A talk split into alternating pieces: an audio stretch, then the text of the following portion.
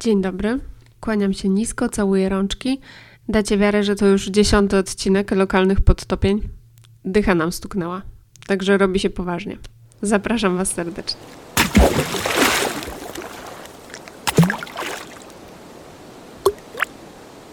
Wyobraźcie sobie, że byłam ostatnio na placu zabaw. Wow, wiem, że to już robi się dziwne i nudne. Natomiast nie o miejsce tu chodzi, bo miejsce jest tylko dodatkiem.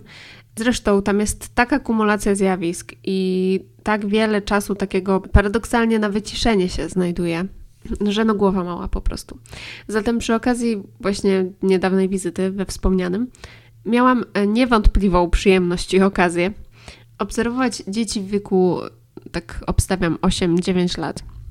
Był to chłopiec i dziewczynka, którzy rozprawiali o miłości i zakochaniu, więc może przytoczę fabułę najlepiej, tak z grubsza, żeby trochę rozładować oczekiwania względem odcinka.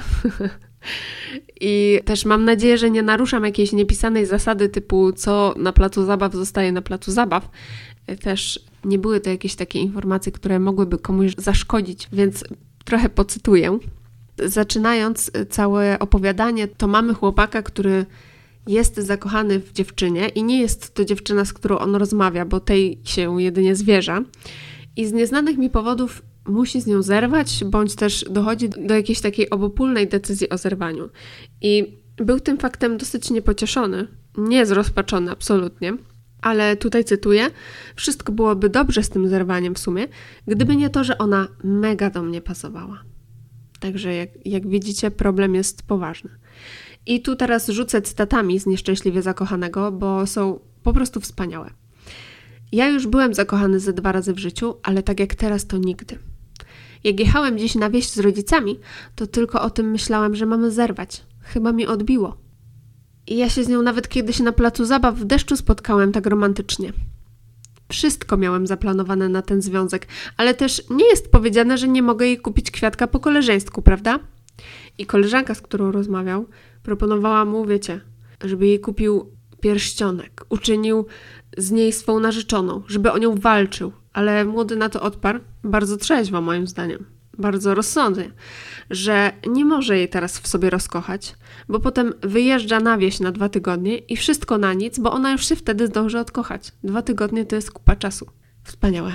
Wakacyjna miłość w ogóle. Macie takie? Pamiętacie? Wspominacie? I muszę Wam powiedzieć, że mnie to, ta cała historia rozczula z wielu powodów, bo oczywiście jest to urocze na jakimś takim, jakoś tak frazeologicznie, jak już się nałoży te soczewki, że to jednak no dzieciak jest.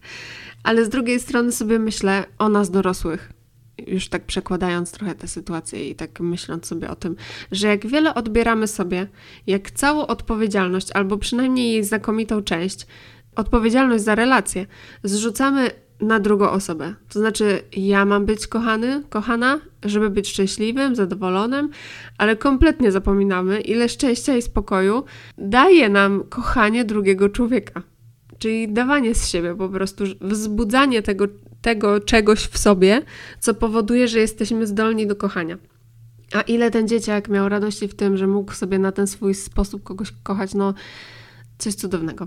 I dostrzegam też sobie, jak bardzo się boimy, bo często szukamy piątego, szóstego, siódmego dna zdarzeń, jakichś doświadczeń z życia, które nas spotkały. Nadajemy im znaczenie często dużo większe niż tak naprawdę miały, i przez to patrzymy na życie właśnie przez okulary zranień i nie ma w nas chęci na jakieś takie, wiecie, all in, wejście na 100%, wielkie emocje, wielkie odczuwania. I też nie dlatego, że ja zachęcam do jakichś pseudoromantycznych wywodów. nie o to mi chodzi. Ale mam wrażenie, że jednak e, wszystko obecnie chcielibyśmy uśrednić, ugłaskać, bo nie daj Boże, dam siebie i coś stracę, a to mnie zaboli. No i pewnie tak, no, jest takie ryzyko, ale często też zyskujesz. Tylko, że wyobrażam sobie i to też oczywiście mówię z własnego doświadczenia, że zobaczyć swój udział w krzywdzie, mniejszej czy większej, i uznać, że oprócz straty przyszedł też do mnie jakiś zysk, to jest bardzo trudno, bo po prostu jest to nieprzyjemne. No i dodajmy do tego nastroje społeczne, które chyba trochę zakładają taką nadmierną ochronę jednostki za wszelką cenę, nawet za cenę jej sprawczości. I jak tak patrzę, jak próbujemy, zwłaszcza młodszym od nas, no, no dzieciom, ale też tak systemowo, swoim przekonaniem o kruchości człowieka odebrać poczucie własnej wartości człowieka właśnie, to jest to w pewien sposób smutne. I właściwie nie umiem zlokalizować dlaczego, bo to nie jest tak, że ja uważam, że mam odpowiedź na wszystko i receptę na bolączki świata, ale gdzieś mnie chyba boli i uwiera ten marnowany potencjał siły. Wiecie, tylko nie tej siły, którą my, jak słyszymy, to zwykle rozumiemy. Takiej siły, która zakłada agresję czy coś takiego. Nie, tylko takiego przekonania, że dźwignę, że dam radę. Bo nie wiem, czy to jest kwestia właśnie podejścia, ale ja uważam, że człowiek jest silny, że umie dźwignąć i że to założenie, że jest słaby i że wymaga jakiejś nadmiernej ochrony, jest dosyć nowe jednak. I czuję sobie gdzieś tak głęboko w serduszku, że to jest takie odbieranie godności trochę nawet. Że wiecie, ja to za ciebie ogarnę, ja to zrobię, bo nie sądzę, że ty jesteś zdolny do jakiejś samodzielnej akcji, a przecież to nie jest prawda. I nie chodzi tutaj o taki nacisk, wiecie, który doprowadza po prostu do granicy wytrzymałości i to na pewno musi zrozumieć i wiedzieć uważny i odpowiedzialny rodzic czy tam opiekun w przypadku dzieci. Ale co do dorosłych, to już takie samodzielne, umiejętne zarządzanie zasobami to jest to coś, co po prostu bardzo życie ułatwia. I tutaj chyba jakoś tak tym przepływam wypowiedzi. chyba rozbijamy się o termin, który no, uległ w mojej opinii y, wypaczeniu internetowemu i takiemu socjalnemu, to znaczy termin empatia. I nie jest to, jak próbujemy sobie wmówić, i jednocześnie tym samym wpędzając się w poczucie winy, gdy tego nie odczuwamy.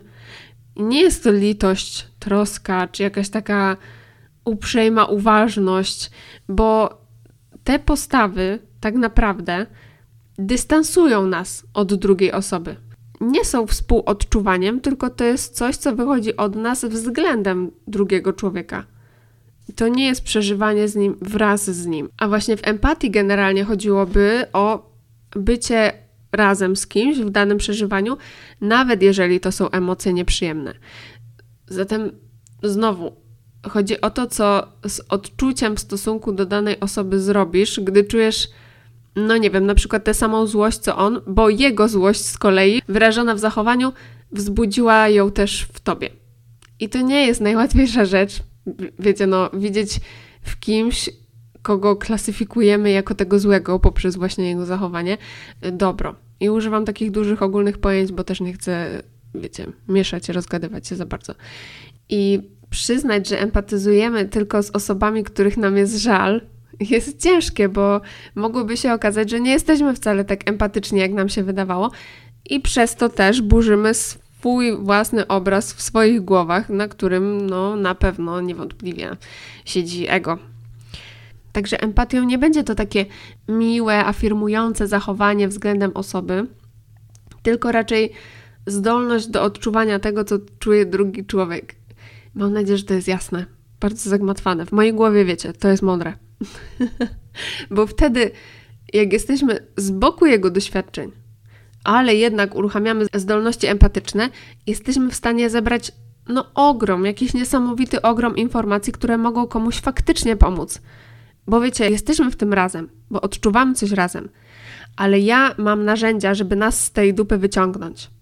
Bo ja nie jestem w tym doświadczeniu, ja jestem tylko w odczuwaniu doświadczenia razem z tobą. I wtedy ta pomoc jest taka no, bardziej namacalna, bo generalizowanie na bazie własnych doświadczeń to nie jest wcale aż takie, jak nam się próbuje wmówić, złe, bo wbrew indywidualnym różnicom, które oczywiście podyktowane są wieloma czynnikami, to wcale nie jest nam do siebie aż tak daleko. Zresztą, ile razy w tych cieplutkich zachowaniach kierujemy się strachem tak naprawdę?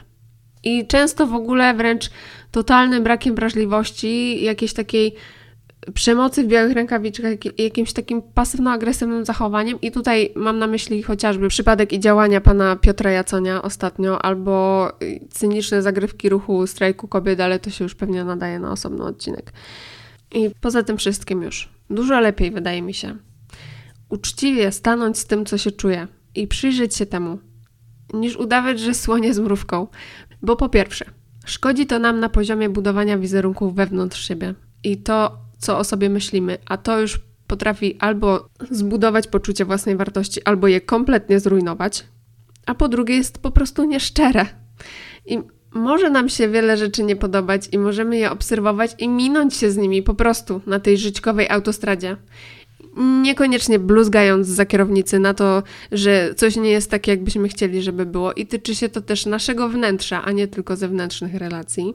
I oczywiście, wiadomo, że do tanga trzeba dwojga. I po pierwsze, trzeba umieć się kulturalnie wyrazić, ale też emocje niezgodne z naszymi oczekiwaniami umieć przyjąć, tak od kogoś, jak i od siebie. Zresztą wiecie, ja zauważam, że to wszystko, o czym mówię, jak się to stara wcielić w życie, jak się po prostu jest szczerym ze sobą, uczciwym i nie bojącym się popełniać błędów człowiekiem, to jakoś to tak niesamowicie ściąga wstyd z drugiego człowieka. Kiedy sam właśnie jesteś też po prostu człowiekiem, że to bardzo otwiera, gdy umiemy drugiego w sobie odnaleźć, a wstyd bardzo wysokie mury buduje. Jak, jak się go jesteśmy w stanie pozbyć i dać coś takiego drugiemu człowiekowi, no to też jest super niesamowite. Brzmi to trochę wszystko jak fake it till you make it, no ale ciężko nie zauważyć, że w życiu to tak jest. Najpierw są testy, a potem dzięki nim wyciągamy jakieś lekcje, więc zupełnie odwrotnie niż w szkole. Ja pierniczę. Wyszliśmy od tego, że, że nie jesteśmy słabi, że ogarniamy i że się staramy, prawda? No i tak właśnie jest. Właściwie to na tym mógłby się odcinek zakończyć. No i może w ogóle często, gęsto, jeśli ktoś od Was wymaga, to dlatego, że wie, że możesz i że to wzbudzi w tobie coś, czego byś się sam nie spodziewał, i może warto dać sobie szansę, już abstrahując od tego, na jakie pole obecnej sytuacji życiowej sobie to teraz przełożysz. Więc no cóż, no próbujmy się, obczajajmy teren częściej niż wiecie, tylko wychylając głowę z jaskini w poszukiwaniu zagrożeń, bo no tyle o sobie wiemy, na ile nas sprawdzono i jest to prawda, drodzy Państwo. No i i oczywiście na spokojnie, no. Jak to śpiewał Billy Joel, bo właśnie dosłownie przed nagrywką słuchałam sobie na spacerze utworu Wiena. Nie możesz być tym, kim marzysz być, nim nadejdzie twój czas na to. Także wszystko przed nami. Trzymajcie się ciepło, słyszymy się niedługo. Hej!